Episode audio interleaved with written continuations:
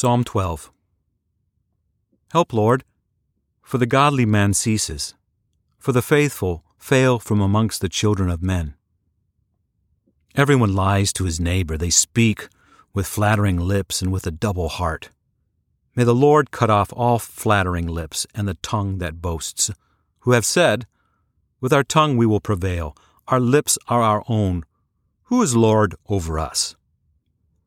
Because of the oppression of the weak, and because of the groaning of the needy, I will now arise, says the Lord. I will set him in safety from those who malign him. The Lord's words are flawless words, as silver refined in a clay furnace purified seven times. You will keep them, Lord.